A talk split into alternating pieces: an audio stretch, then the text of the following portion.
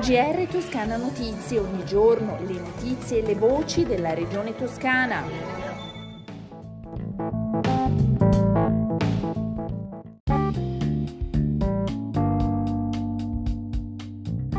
Gentili ascoltatrici e ascoltatori, bentornati all'ascolto del GR di Toscana Notizie. La Regione Toscana tende la mano ai comuni a cui sono stati destinati i beni confiscati alla criminalità organizzata, risorse che aiuteranno le amministrazioni comunali a fare di quei luoghi presidi attivi e produttivi contro le mafie. Il via libera della giunta regionale al contributo alle amministrazioni comunali è arrivato il 23 maggio, giorno dell'anniversario della strage di Capaci, in cui 30 anni fa morirono il giudice Falcone, la moglie e magistrato Morvillo e tre agenti della scorta.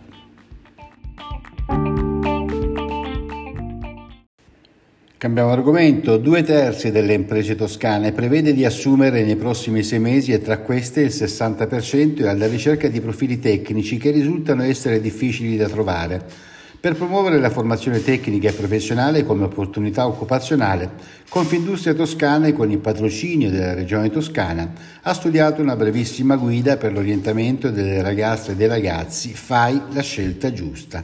La presentazione a Palazzo Strozzi Sagrati con il presidente toscano Eugenio Giani e l'assessora regionale al lavoro Alessandra Nardini che ascoltiamo sì, siamo davvero contenti di questo progetto che abbiamo patrocinato e realizzato da Confindustria Toscana. Ringraziamo anche ovviamente l'ufficio scolastico regionale per aver subito in maniera entusiasta aderito. Crediamo sia fondamentale eh, migliorare il collegamento che esiste tra il mondo della scuola, della formazione e il mondo del lavoro, perché eh, il tema del disallineamento, domanda e offerta di lavoro è sempre più evidente. Da questo punto di vista noi vogliamo poter accompagnare le nostre ragazze ragazze, i nostri ragazzi in scelte che siano consapevoli.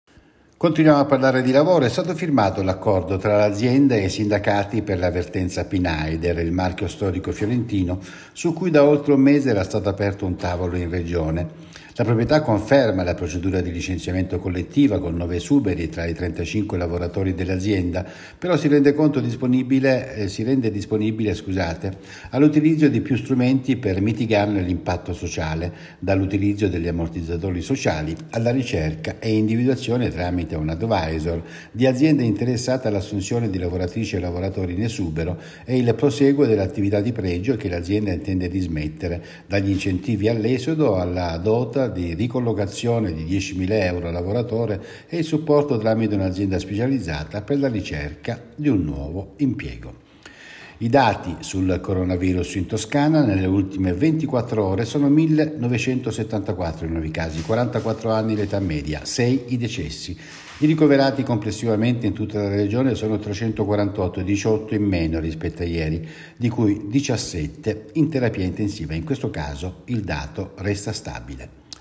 E prosegue senza sosta l'attività della Cross. Gianni, il presidente della Toscana, dichiara di essere orgoglioso per l'aiuto concreto ai profughi ucraini.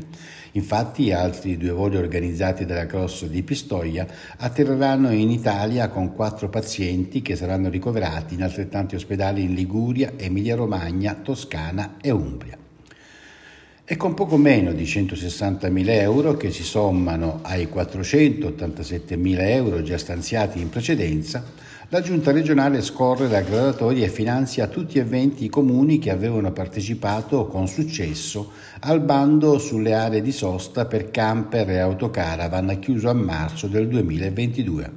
Per procedere al trasferimento delle risorse occorrerà però attendere l'approvazione dell'ultima variazione di bilancio la Regione coprirà metà della spesa di ciascun intervento fino ad un massimo di 20 o 40 mila euro a seconda della tipologia.